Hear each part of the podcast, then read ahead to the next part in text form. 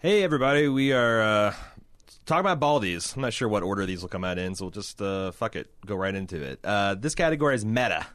These are things that are trends we see uh, affecting the entertainment landscape and what I mean, it's just honestly, thoughts it's of like shit that I wanted to talk about that has no it's, place. it's talking about pat- podcasting anywhere else. It's talking about television and movie coverage, pop culture coverage. Yeah, pretty much. Um, That's why it's called meta.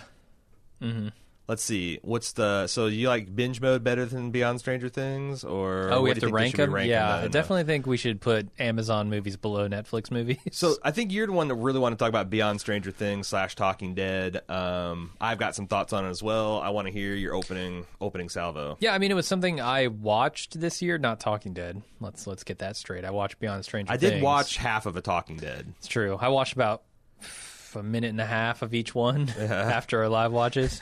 um, but I watched the entirety of Beyond Stranger Things, and I I mostly enjoyed it. Like those those shows are always like a little dubious to me as far as their their quality and their value. Right. Um, but when you have something like Beyond Stranger Things, where the the actors are there to just kind of get together and talk about the show, I feel like that's kind of cool. Whereas Talking Dead is more of like it, it feels more for the fans, which is weird to say because I know Beyond Stranger Things is too, but. Talking Dead, it almost feels like they're talking to the fans instead of having a conversation with themselves. yeah. Um, To me- or or it's more of a it's it has more of a farce quality to it. To me, Beyond Stranger Things has the feel of a Blu-ray extra, mm-hmm. whereas Talking Dead is more just feels like marketing. It just feels like straight up marketing to me. or, or so I've long said that I think where all of this pop culture entertainment and criticism is going is the ESPN model, where like Talking Dead is going to be seen as like uh, the the big after show game or the big after game show. Uh, you know, the we we've just won. Uh, or someone's just lost, and we're going to talk about it and how that impacts things and how that changes our understanding of the league. And we're going to bloviate and we're going to have obvious opinions. We're going to shout at each other and and we're we're going to piss off a lot of fans. We're going to delight others, and we're just going to just generate a, a maximum media entertainment. And then I think beyond Stranger Things is like ESPN, not a documentary, but when they like sit down and have interviews with like quarterback or the defensive coordinator, the head coach, and they try to get like in a little deeper. Yeah.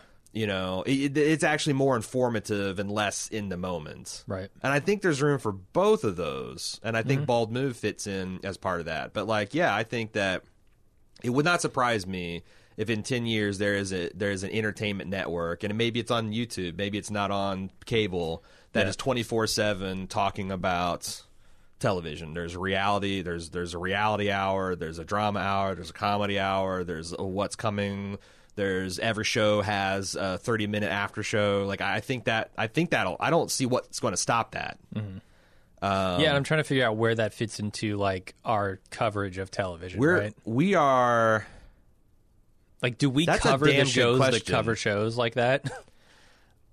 I think we are those shows. We're, but but we're uh, certain to certainly to a degree. but, yeah, but we don't I fit mean, into either one of those because we are it's Sure. because this is something this is something that doesn't that the ESPN doesn't really have the whole like 2 days after the big game Mm-hmm. let's have two let- and they're not even cuz I let's have two knowledgeable fans break down the film footage and say what works what doesn't. Now that's a show I would fucking watch. Like I feel like they have access to the coaches cam. They're Uh-huh. not coaches. They're not insiders. They're not former players. Although maybe they can provide. Some, but but two fans that are that are students of the game break it down at that that kind of intermediate level understanding. Mm-hmm.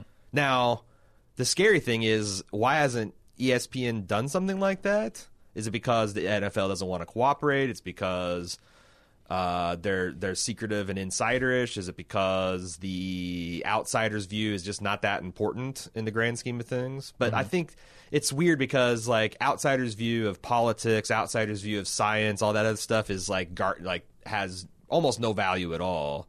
But entertainment is so low stakes and so accessible. I almost think it does. Yeah, it's weird to me. Like I'm I'm trying to compare this to the way that other award shows do it because like let's say there are 15 of these, right? There's Mm-hmm. one for every single show that we cover throughout the year. Do we have at some point a category that is like best after show, best talk show based on a show? And and I guess I would see that as like a useful warranted thing, but like I don't. I don't ever see anybody doing that. Like if you look at like games awards and stuff, right? They don't Mm-hmm. they don't really honor like best studio or best hmm. publisher They for don't? the year or whatever. But they surely there's got to be a They category like, for best best, games. games. journalism or best best new YouTube series or like Giant Bomb has never won the award for like video game coverage. I, don't or- think anybody does that kind of stuff. Hmm. No, like awarding the people Well, who covered the. What's Well, weird th- about this it is is, weirder because it's not even like the people who are covering it, right? It's but that's because at some level you get you you, you, get to where it's not turtles all the way down, right? Uh-huh. So let's say they do the best show about a show. yeah. Then is there a best show about the show that's about the show, and who judges? But nobody's that? right. Nobody's covering Beyond Stranger Things and talking about like that show in detail. no, but there is Maybe some- eventually someone does, but I know because you know we've got a lot of like, just like people have inspired us, like Bill Simmons and and uh, Jay and Jack kind of inspired us. We've inspired others, and I've become aware of a me- of a of a, a meta level of fandom where you know they discuss our opinions about the show in like groups and stuff, and we Yeah. you know hell we have one in the forums, and that's always surreal to see people debating what I meant about my comments and stuff, but like. I feel like it would almost have to be a people's choice because the second you started like like is there could there be a podcast about the Walking Dead podcast? Could there be a podcast about the Game of Thrones podcast?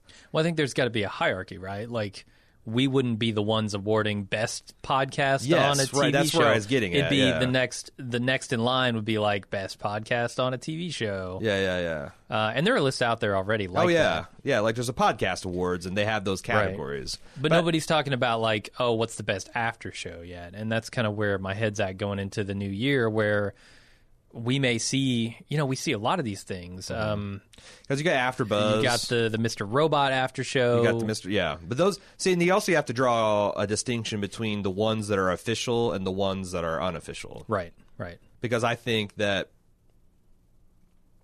the official ones have more access, but frequently the unofficial ones are more interesting. Now that's my bias because I'm an unofficial. Well, I, I think they they are necessarily um, less biased. I mean, I don't think that any network is going to let you get on the screen on their airtime and say "fuck USA." They made a terrible Mr. Robot season, Yeah. or "fuck The Did, Walking did Dead." anyone ever in Beyond Stranger Things? Probably not because they. I'm sure they recorded that.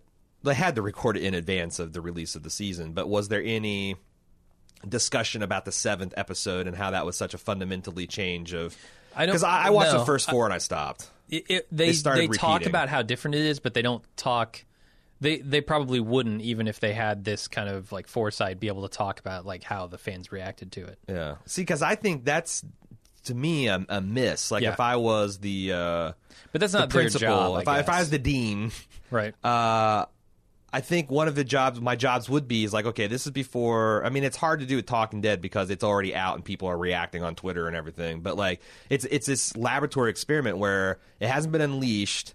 You guys knew you took a risk, or you guys you knew you broke broke the format, or you made Mm-hmm. uh, a tough editing choice when you decided to not thread this and make it its own. Yeah. Like, what do you guys think about? Were you worried at all? Were you like, and I would like to hear that before it's tainted by any outside information. Like, what all or because sometimes I think everything's maybe cocksure and they just made these decisions, but I bet a lot of times those those decisions are kind of torturous because there is it's kind of like when we make internal decisions about bald move like fuck it's just us two we try to make our best guess and we put it out there and Yeah. it either sinks or swims but you know uh, I'm sure the Duffer Brothers uh, take Stranger Things at least as seriously as we do the bald move business. Sure. Yeah, I would hope so. And the other thing is, is like it's interesting that after shows about things that are universally lauded are easier than after shows about things that are divisive.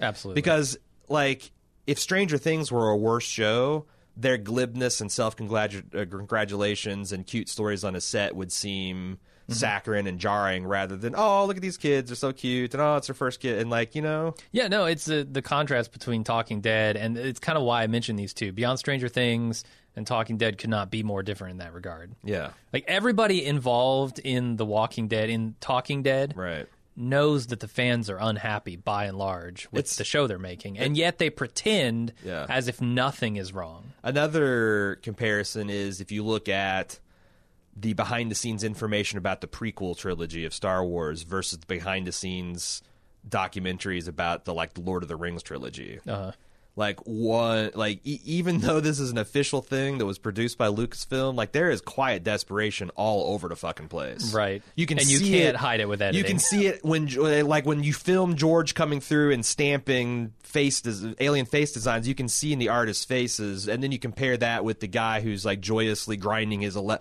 1100th orc sword, and you know, it's like yeah, you can't Yeah. you can't hide it. If you do if you do any kind of behind the scenes stuff, uh, you're going to catch that. Like you're going to catch those whiffs of oh, this might not have been the most fun thing to work on, or just like I think you can see in the tightness of Chris Hardwick's eyes sometimes. sure. The Yeah. whole like oh god.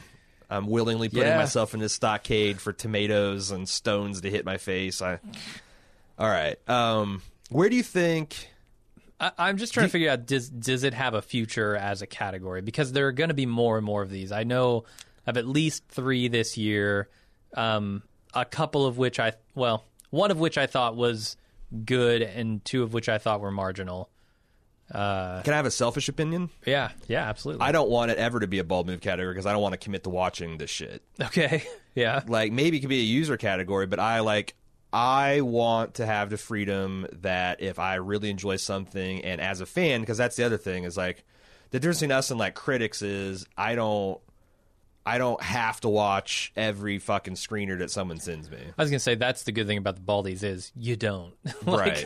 This is not about like what was the best on But I, TV can I, this year. It's am I ever going to see a year? I mean, I don't know because I listen to a lot of podcasts. But what I found is the deeper I get into bald move, the less podcasts I listen to about like general pop culture, and the more I get into other side interests that have nothing to do because I, I spend Right. 40 plus hours a week watching, engaging, reading Mm-hmm. pop culture takes. So like in my free time, so I don't know. Like I, I would be. I, I can't see a year where we'd have more. It's kind of like the documentaries. Sometimes maybe it's one of those categories where in a year where there's a lot of interesting after shows, we can talk about it. But then if we haven't watched a bunch, then it just kind of submarines and goes away.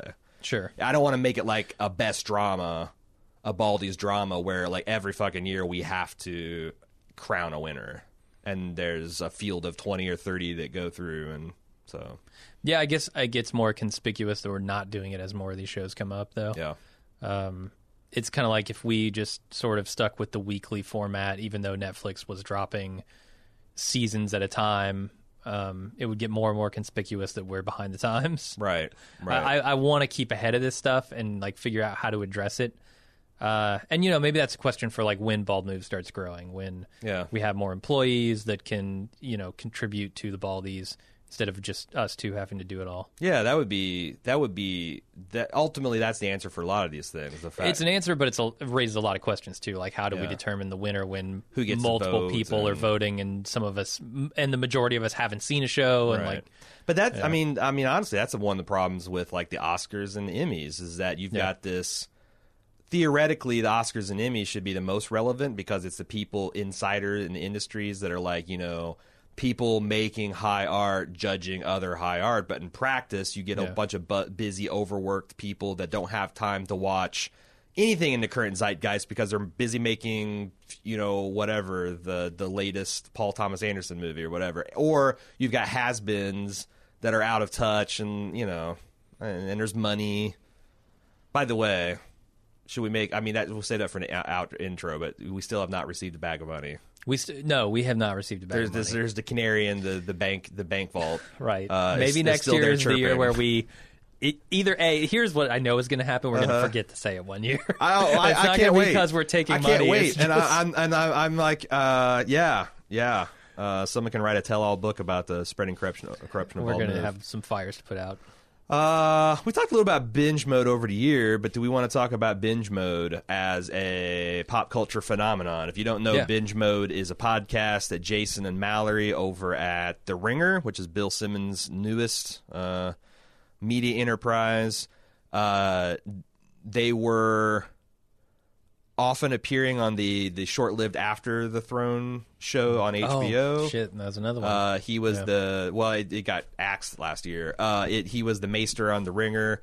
Uh, uh, uh, and they they did a where the what the, the the story that I've heard is that they essentially locked themselves in a conference room in the Ringer hall in the Ringer office and literally binged Game of Thrones and recorded a podcast for every episode. And they did it in the off season leading up to season season seven.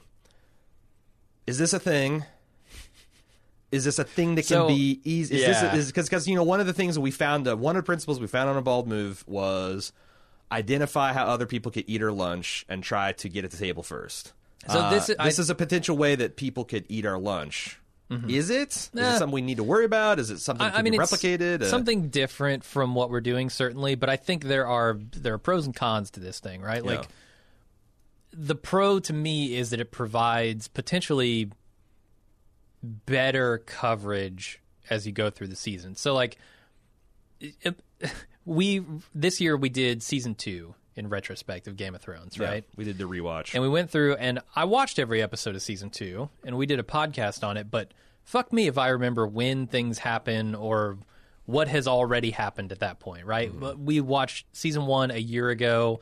Between then, I've watched season seven. Now I'm going back to season two. It's all kinds of fucked up, and in my head, I can't keep anything straight. So, I, the thing that binge mode in my mind has going for it is that it it provides continuity, I guess, Yeah. for the podcasters, and you can go you can go like when we do the Stranger Things binge mode Mm-hmm. stuff. Um, I end up feeling like I've done a better job covering the series because I have all of it fresh in my mind. right, Um, especially this year when we did season one right into season two. right. I was like, okay, I know like I know everything about this show. Yeah. Yeah. If someone asks you to write down a timeline, but do you think? Right. I mean, I mean, because I want to push back a little bit on that. You really don't think you would remember what season Battle of the Blackwater happened, or what season the Red Wedding happened, or Um, because I I've got like big. Uh, not those things, but the minor things. Like, yes, the big milestone benchmark episode, Right. sure.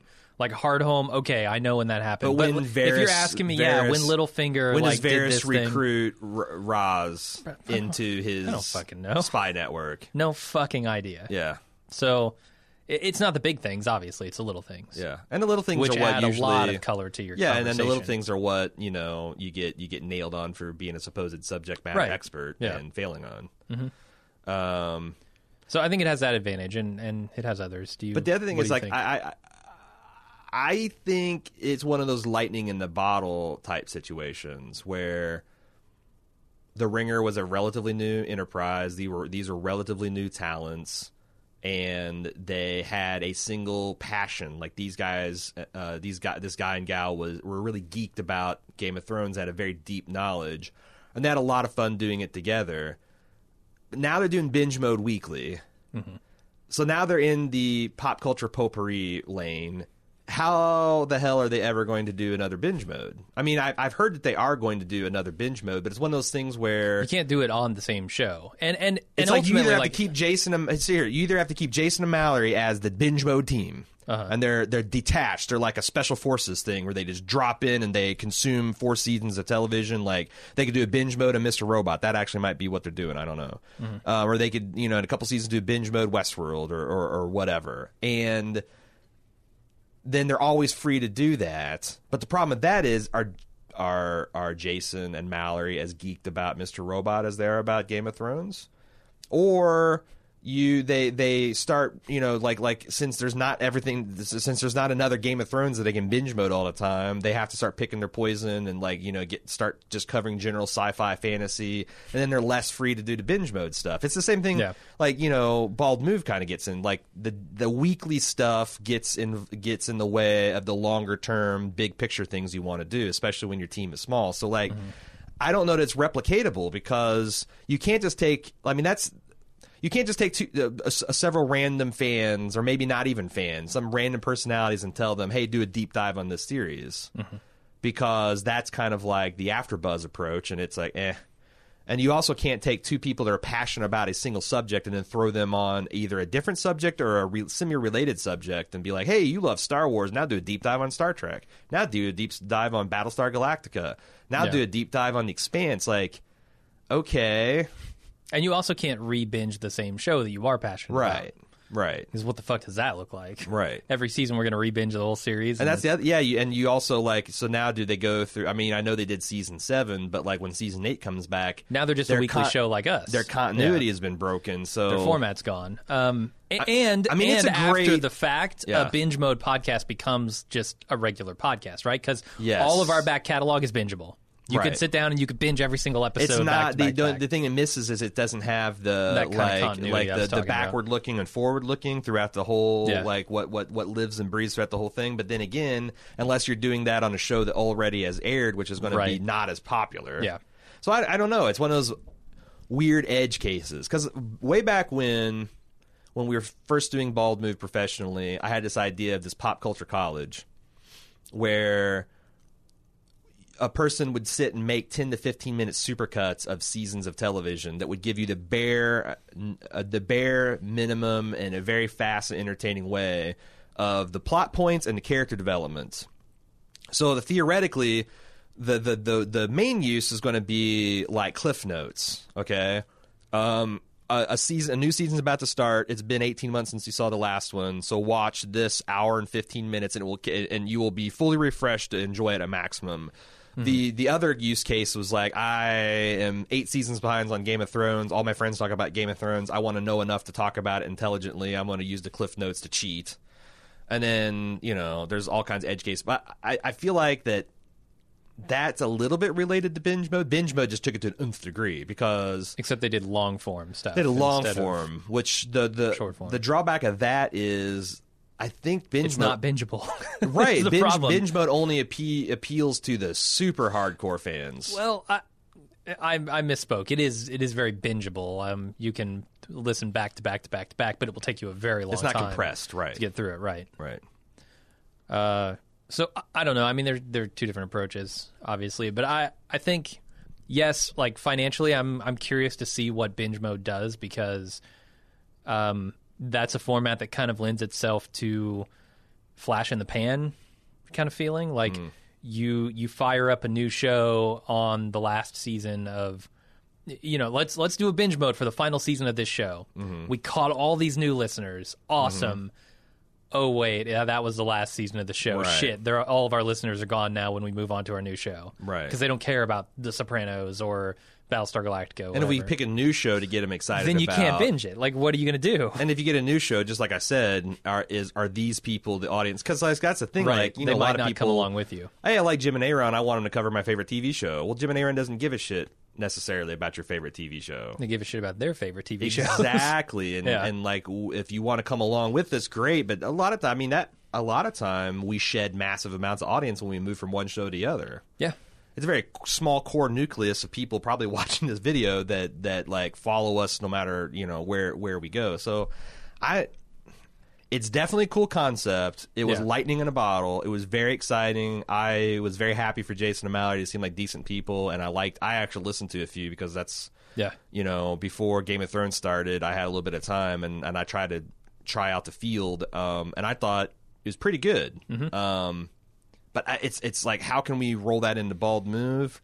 That's that's a little bit tougher.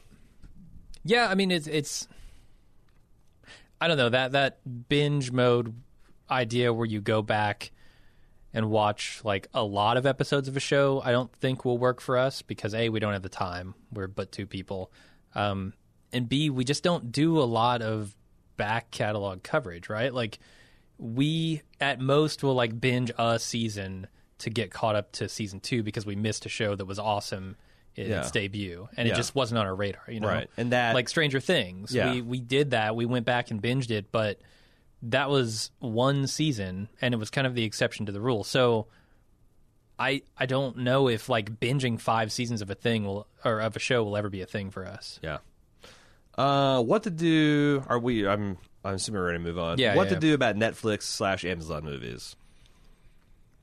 That's tough. Oh, Well, with Amazon movies, you can just ignore them, pretty much. What is it about Amazon that just isn't hitting the zeitgeist like Netflix?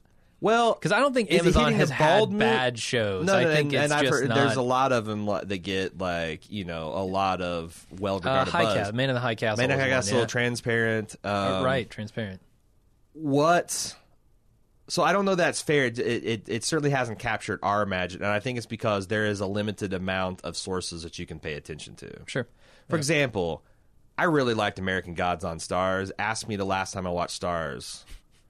The season It was Ash finale. Evil of Dead. season one American. Eh, so like, if Starz has something new and awesome, I have to hear about it from the Seppenwalds, the Greenwalds, the Bald Move fans of the world, or Yeah. I'm not because I'm I, I they didn't convert me into a watcher. And the same thing with Amazon. I Amazon is what I do w- hit up when I want to watch something for a commissioned podcast. Yeah. because I'm renting something. I'm yeah. renting something, and there's no. I have no. I mean, we we've thought about like I, it's been on our like big strategic board that you know this is a unique thing we could do. Like when they have these pilots Right. debut, we could go through and watch these five shows and have an opinion on it, and then.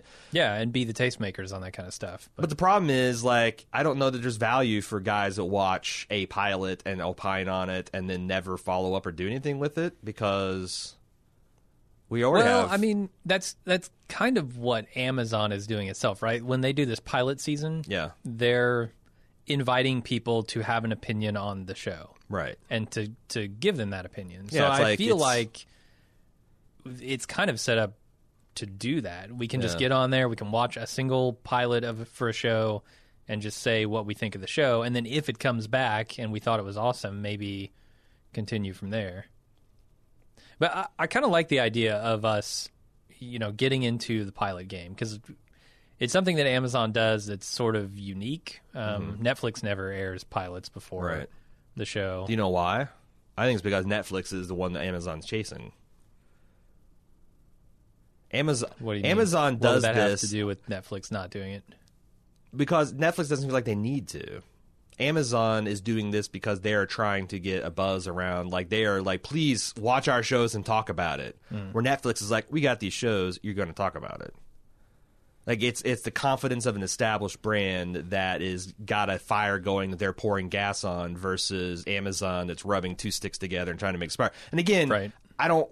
That's an imperfect analogy because there's there there are fans they have it, but but it in and I, and I could be wrong on this, but I feel like that the Amazon stuff is not quite as big as the Netflix stuff, in the way that Netflix stuff isn't quite as big as the HBO stuff. Hmm. And I think it's funny that we haven't mentioned Hulu yet, which is kind of the other player who's trying to do the Netflix thing and well, it's because is failing as much as Amazon is. Well, we'll see because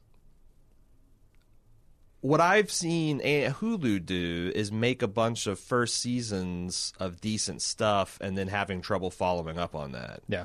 We'll see if they do better with The Handmaid's Tale. Um, but yeah, I mean, Hulu, I mean, is is Hulu behind Amazon? Probably, I guess. I don't know. But they Yeah, had what something they had. about they had a Hulu- they also had in a way that I don't know that Amazon has ever had. They had a pretty consensus top ten show this year. If I'm looking across all Mm-hmm. the different media outlets and them doing their year end, Yeah. um, in in Handmaid's Tale, where Amazon, like Manhack, has always talked about, it's like, oh, it's a really good show. Is it anybody's top ten? I don't think it's ever been. Top of the Lake, uh, for Hulu. Season two is that making consistently people's top ten lists? I I, I- haven't seen it. I've seen it on one. Who? Andy Greenwald. Oh. Okay. All right. I know, Um, I know you love him. Yeah. yeah, no, he's my favorite. Uh, I, I yeah, I don't, I don't know. I, I, I don't know. Uh, but I But guess he- but we haven't even about talked about the actual Yeah. issue. So, well, I mean, the, how to deal with like Nam- Amazon, Netflix kind of stuff is part of the issue. But yes, the movies. This is a this is a new thing that even So- like like as Netflix has started making movies, and some of them Yeah. like Gerald's Game, Amazon's been making movies for a while. 1922 were were pretty good and well received. Mm-hmm. Um, do we lump and do we lump them in with movies? Do we lump them in with TV? Um, Yeah, it's tough. Um, are they made for TV movies? That's They- they with can't- faint praise. so you're saying like, do we lump them in the drama category or some kind of secondary category like we do with movies currently? Because we don't put any movies in contention for best drama. right.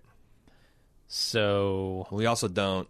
So here's the here's the argument, I guess. Um, we don't separate comedies from drama in movies. As a consequence, no comedy will probably win a Baldy in a movie category because we we have we have we have seen that no matter how good a comedy is when it goes up against the best of the dramas for whatever reason we assign those heightened emotions of drama better than side splitting hilarious emotions of comedy Sure. so we and the same thing with like why do we divide in a perfect world you wouldn't divide best male and female actor mm-hmm. but in a world where the majority of the roles go like the, the the juicy dramatic roles have traditionally gone to men it seems unfair to to make women run that gauntlet when you know in in a, in a world where 50-50 of the big hits uh, have a male or female lead then maybe we can stop doing that. We're a ways away from that. Com- like the same way we have to handicap comedy versus drama.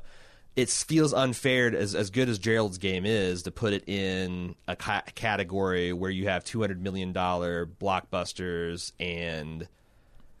But but why can't it like yeah, you said they're essentially made for TV movies, but better quality. Yeah, like Moonlight last year uh, was an indie darling. I'm sure its budget was modest. I, I wouldn't. I'm talking out my ass, but if it was more than ten million dollars, I'd be shocked. Its lead was the third or fourth banana on House of Cards. Pre, I mean, that and and he was the second villain on Luke Luke Cage. Like I, I think that that what I'm saying is Moonlight could have been a Netflix movie. It could have been an Amazon movie, but if it was, would it have won an Oscar? Because it also doesn't have that machine behind it.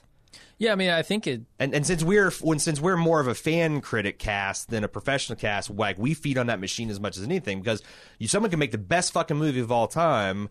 If it didn't have an advertising campaign where people started talking about it, we started seeing it, we'd never watch it. Right. So I, I don't I, I I really don't like again Gerald's Game 1922 great horror films um, they were great released at a, a good time in the year none of them are going to hit a top 10 movie list but like there'll come a day where they do but I, I don't I don't know I don't I really don't know what to do with them it it feels unfair to put them in television it feels unfair to put them in the movies and it feels Right. it feels arbitrarily second class to call them made for TV movies Well, I arbitrarily second class. I don't know because like you made what I consider an apt comparison between us and professionals, right? We don't. We simply do not have the resources to make something that a professional studio could make. right So, in that sense, I don't think it's arbitrary. I think like the reason you have like you know in sports amateur leagues and professional leagues is because the amateurs just don't have the the time or the money to devote all of their skills and resources to this one thing. So they're never going to be as good. It's just not possible. And I'm not saying you have to have a huge budget to make an amazing film. I'm simply saying the the you hurdle to have, there you have is to have so a studio behind easier. you to get to the Sundances to get to the Cans to get to Sure, Like, yeah, 'cause- to 'cause get it- the exposure. Yeah, right. Or Um, or it goes nowhere.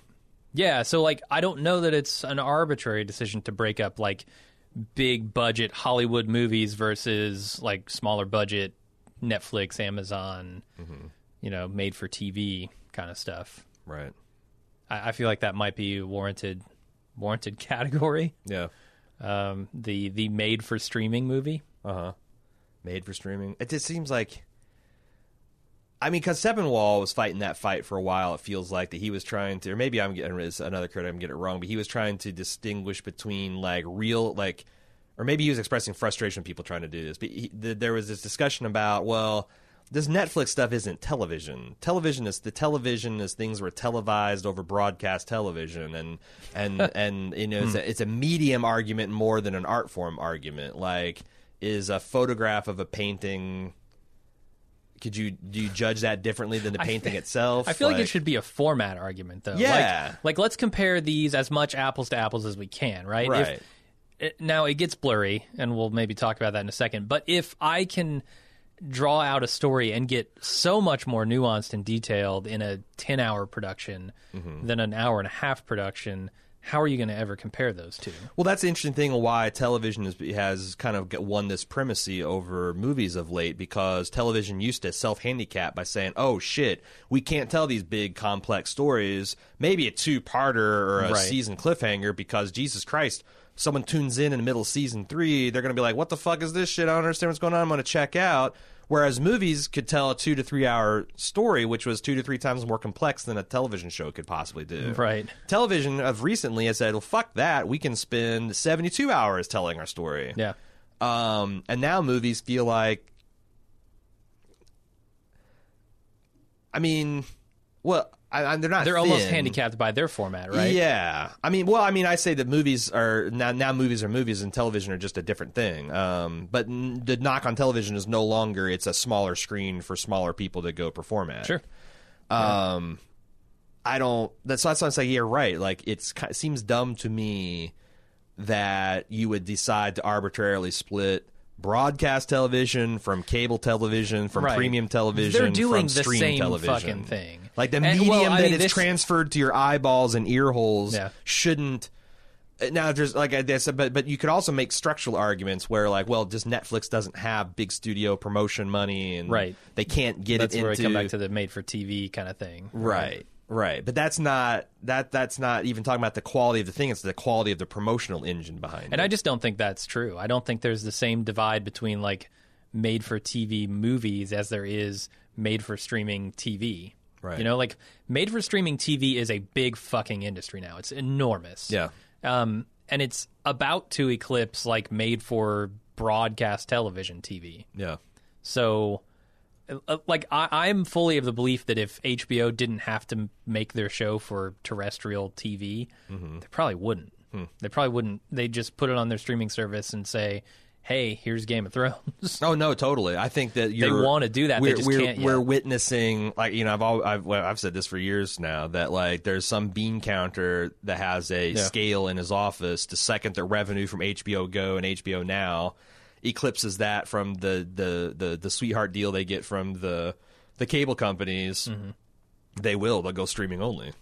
I mean, Yeah. wh- why wouldn't they maximize their profits? no, they've been. Everybody's moving that way, and it's like, and you can see that with the budgets, right? Like the TV that is on streaming services getting much, much better. problem with that is it's it's not very customer friendly because like cord cutters are quickly finding if you want to watch everything, you either Yeah. have to pirate the shit out No, of stuff or you have to Man. you have to pay five bucks for Starz.com. You know who wasn't surprised by that? You and I. Yeah, like we have right. talked about this shit for years. How it just becomes this a la carte Right. version of what you're already doing. Right. Yeah, no. You're, you're going to pay just as much. It's not cheaper to cut And- the cord. it's more and- convenient. And don't don't act like it's cheaper though. and with the dis- dissolution of the concept of net neutrality, it's going to get even worse. Oh yeah.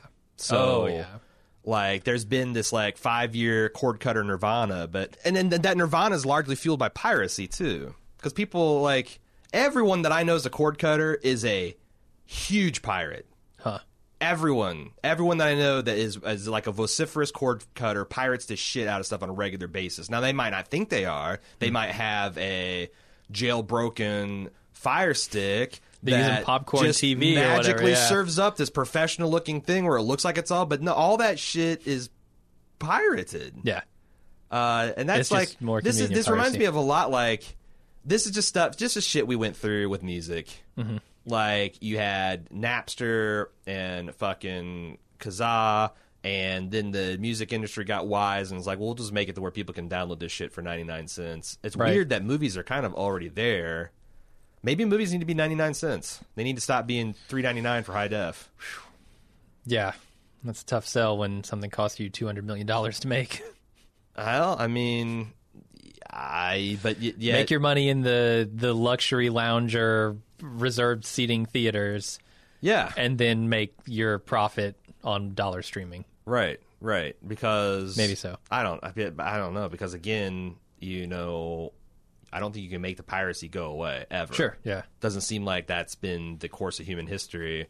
But also, I believe that uh, you know we have to support art and artists so the art and art can get made. So like, there's Yeah. a middle ground here somewhere. Um, I don't know. At four at, at, at four bucks a pop, uh, people are still pirating pirating television shows and movies. So Yeah, I mean, we just don't we don't know what to do necessarily with like Amazon and Netflix movies yet.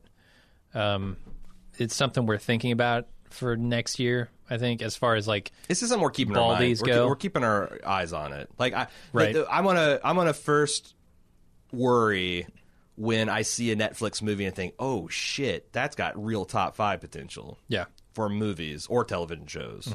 Um, hasn't happened yet. Ah, notable exceptions. So these are things that we anticipate people asking, why didn't this get talked about on the Baldies? And we have uh, hopefully a pithy response. Uh, first up, Orange is the New Black. I watched the first three episodes of this, and it was a real time telling of a prison riot in this women's prison that didn't feel at all like Orange is the New Black. And I just was out. I was just out, uh, and I it was I wasn't even too busy to do it. It's more just like it. I I I kind of was on the fence last year, and this year I'm just like I'm done. I'm done, and I don't see it getting in anybody's even top twenty. So I don't feel I feel justified that. Yeah. The Americans, I'm allergic to this television show. And I haven't seen Just it like you like can't tell a kid, you can't tell a kid with peanut allergies. Oh, just try the peanut butter fudge. It's so good. It's so Right. it's it's so good. Just try folding up the body and stuffing it in the It- suitcase. it's just it's it's it's it's delicious. I just I'm going to break out in hives and my ass will itch for a week, and I'm just not going to do it. All right. I just dated the last time that I've watched The Americans. Right. By the way, right. Uh, Twin years ago.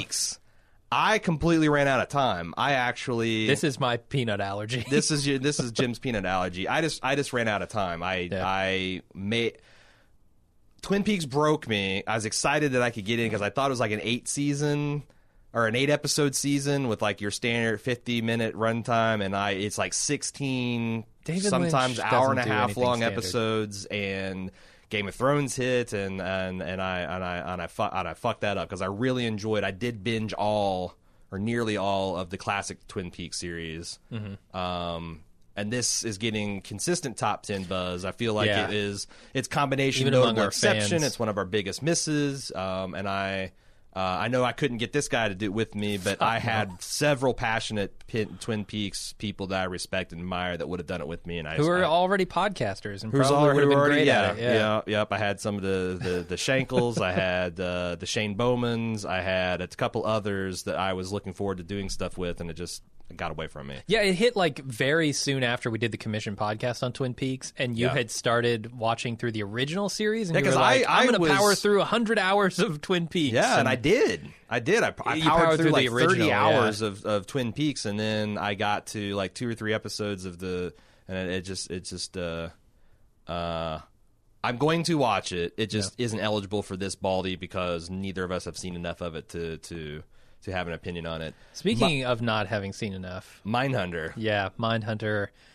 Uh, I watched the first ten minutes of that, and I did not like what I saw. Yeah. It seemed like every other generic procedural. This time with the negotiator. like, Mm-hmm. okay, what is special about this show? Right. Um. And I, gr- I grant you, I did not give it enough of a chance. Uh huh. But what I saw turned me off almost instantly. Yeah, and I had similar reaction. I watched the first episode and it hit at the time at, this, at the part uh, uh, part of the schedule where it would have had to really grab me by the nuts Yeah. to continue on, and I didn't. So But a lot of people talked about this like it did for them. Yeah. And I don't I also I I don't, don't, understand it, but I don't like true crime. Like you know, that's kind of like, and also if I do like true crime, like it's it's one of those things where it's an occasional taste. Like, uh, I really liked True Detective. It's not true crime, first of all, but that it Uh-huh. kind of like scratched my my itch for a good long while. Mm-hmm. Um, so yeah, I'm, I'm not going to defend it. It's just like these are the notable exceptions. Yep. It's a great. Uh, it's it's it's it's widely consensus top twenty, even some top ten pick. It just didn't grab us. We didn't cover it. Uh, Godless, same thing. It came real late in the season. I was super busy. It looked good. Um, I like the concept of an of, of a, a female dominant cast in a Wild West setting. I love uh, fucking Prince uh, Princess Mary from Downton Abbey. Uh, it had the uh, the It's the- amazing for a female a quote unquote female centered show how non female centric this first episode was. Uh, oh, did you I watch watched the first, episode? Yeah. Oh. Um, Eric this weekend said, "Hey, you need to watch Godless. It's awesome." Uh, so I checked out the the first episode. It's only like a seven episode mini series kind Right. of thing. Did you Um, like it? Limited engagement. Yeah, I liked it a lot. Okay. Uh, but I was shocked at just how male centric it was. Huh. All you've, you've essentially got one like all, it's all marketed female. as like women kicking ass in the West.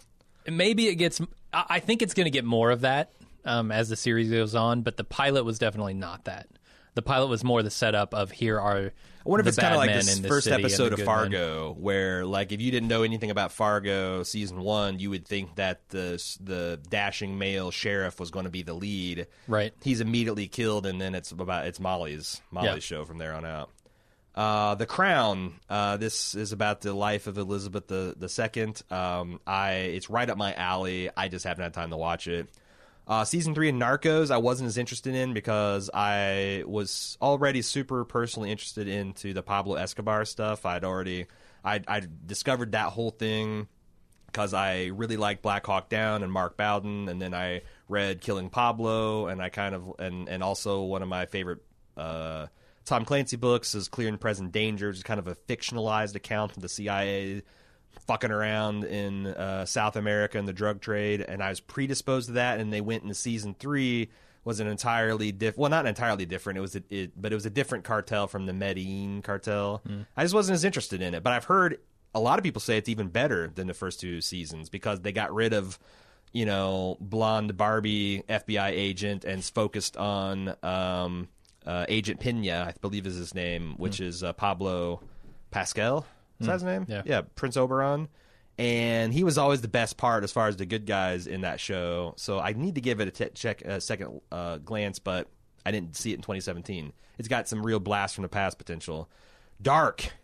Seen the first episode of that. This came out um, just before the holiday break, and I totally could have watched it, but I saw the first episode too, and You don't like because I, I thought it would really grab you in like a German existentialist. Uh, what's that uh, fucking not triangle pie? No, not pie. Uh, the time travel movie where they're Primer? Primer. yeah, it had a lot of Primer vibe to it. yeah. I, I mean, it With- was an interesting setup. It's like sure. it's like an, it's like a teenage German Stranger Things version of Primer.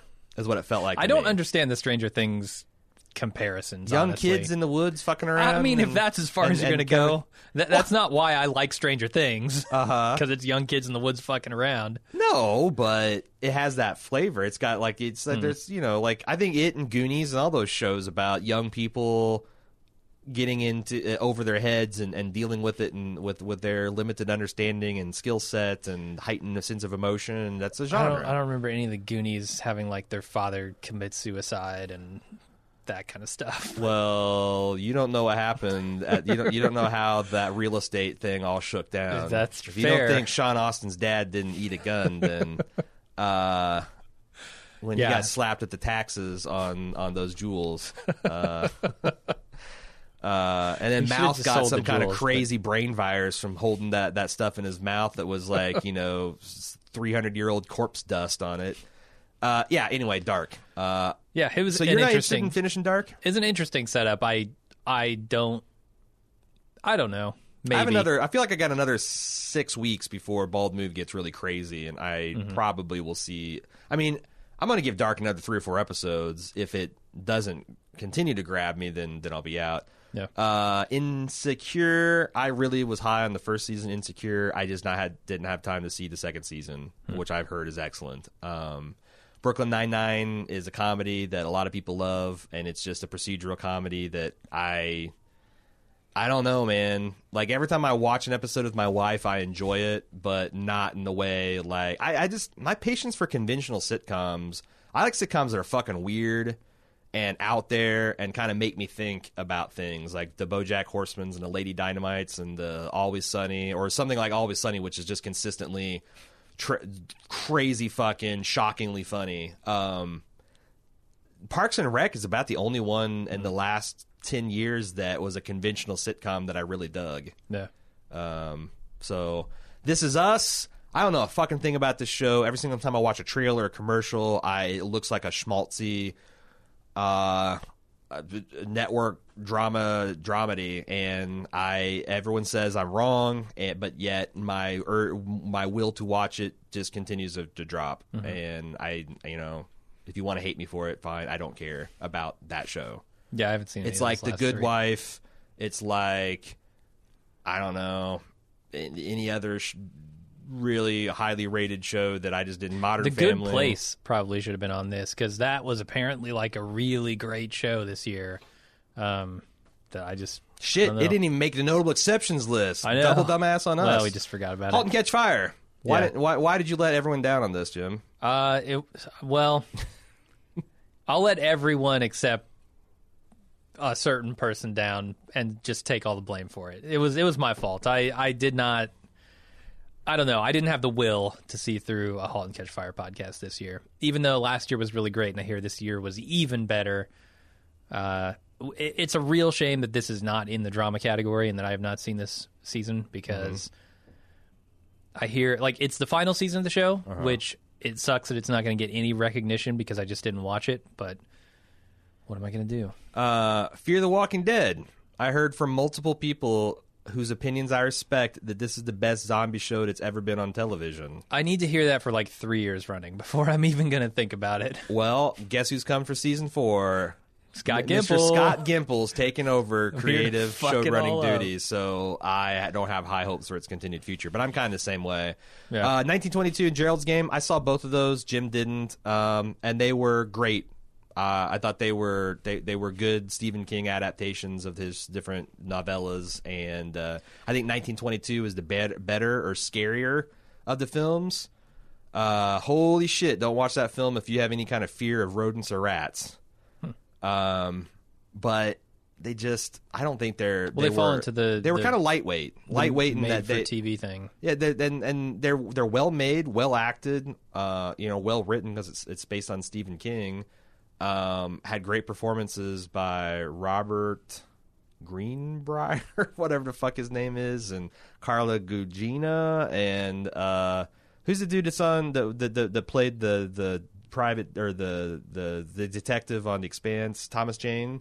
yeah. really great performance by Thomas Jane in 1922. It's just it was uh it, it's it's uh you know it's a it's a Halloween scary scary time type of movie. Yeah, and we don't. It's a genre. we don't genre have, films. Uh, that's the other thing that I guess we didn't talk about in the meta when we were talking about Amazon Netflix movies is we don't have a category for movies that we didn't cover. yeah, right? This is- like yeah, we have commissions and we have first run ball True. movies. It's not going to go in the drama category Yeah, I was gonna because say, it's going to lose. there's a, like if we're talking about movies, you're right. The, maybe these don't even belong here because like if you're talking about movies, notable exceptions movies. Oh my god, there's like a dozen we probably Right. should have watched and we didn't. And Yeah. Mm-hmm. movies that we did watch and we shouldn't have. So. Uh, let's slide on down to the next category, Blast from the Past, which we formerly called the Boomerang category. These are TV shows or movies that came out not in 2017 that we didn't watch until 2017, so they're not eligible for anything except for us saying that was a pretty good thing. Uh, the original run of Twin Peaks. Uh, I did not watch it all. I used the different essential guides to watch essentially all of season one um, and about eight episodes from season two. And I really enjoyed it. And I was amazed how they went from a kind of northern exposure feel of an FBI crime investigation show to an all-out existential dread horror film by the end of season two. Uh, how they, they, they, they bent that arc and, and made it and made it work. And I had a lot of fun watching that show. And I'm glad people commissioned it, which which kind of sparked that thing happening. Um, my partner here did not feel any of those things. No. Uh, but I'm glad I'm glad I got to oh, I felt it. the existential horror and dread. That's what I said. Like one, for the same I want to live watch the season two finale just to see what the hell you think of it. uh-huh. Um. Anyway, two Death Note. Take it away. I, I don't even know what this is. Oh yeah, this is the the anime from what 2006, 2007. Uh, my girlfriend got me into it last year, and we watched a lot of it. Um, not all of it though, uh, so I don't know how it ends. But they, th- I guess the reason it's on here is because they made also a Netflix movie based on it this year, which I think we're going to talk about at some point. But I don't know. I I like the concept, and I think the anime actually deals with it in a pretty interesting, nuanced way, um, which I don't typically think of anime doing. But Oh, hmm. Uh, I, I'm I'm an anime novice, so the stuff I've seen is probably not the like best of anime. Um, but yeah, Death Note for people who don't know, is uh, a story where there's a book where you write somebody's name in it and they die, and you can define how they die, you can define when they die, or what they do before they die, stuff like that. And this kid finds it. Um, he's a high school student, and Oh Jesus, yeah, and but he's he's like a genius too. Um, and then a he misunderstood genius. um, Is he made? Is he? no, is, is he, I is I he- think he. He probably becomes misunderstood eventually, or would say that he's misunderstood. Well, yeah. once he starts using the Death Note. Um, but no, at first he's just a pretty normal kid who Hmm. sees a lot of fucked up shit in the world and thinks he can help. Okay. Um, but yeah, I, I don't know. I, I think it's definitely worth a watch. Okay. Uh, War Dog. Wait, no, no. A Very very, Merry Merry Christmas. Christmas. So my wife and I went through and we watched a lot of Christmas stuff. That's kind of our thing to do during Christmas. That's everyone's thing to do. And we found this gem that I was dimly aware of from 2015. Uh, the conceit is Bill Murray is doing this Christmas extravaganza during the weird summer or the the fall or the winter hurricane slash blizzard that gripped New York City, and the power's out and no one's coming, and he's having a a crisis, a career crisis, and it's set in this like dimly lit diner in his apartment, and there's a fantasy sequence in a studio where they get to do some larger splashier stuff, and it's just it's just a lot. Of, if you if you have any affection for Bill Murray at all, you should watch this at Christmas time. It's a lot of fun. It's, a One lot of the greats. Uh, it also added the song, the the the R- the, uh, the R and B funk song Santa, "Santa Claus Needs Some Lovin'" uh, to Cecily and I's uh, Christmas Christmas uh, does. uh, uh, music list. It's lonely up there at the North Pole. Uh, Uh, my finger was hovering over the play button on a very Merry Christmas you should. It, it was a good time this season, but I a I good did not watch it. Uh, War Dogs.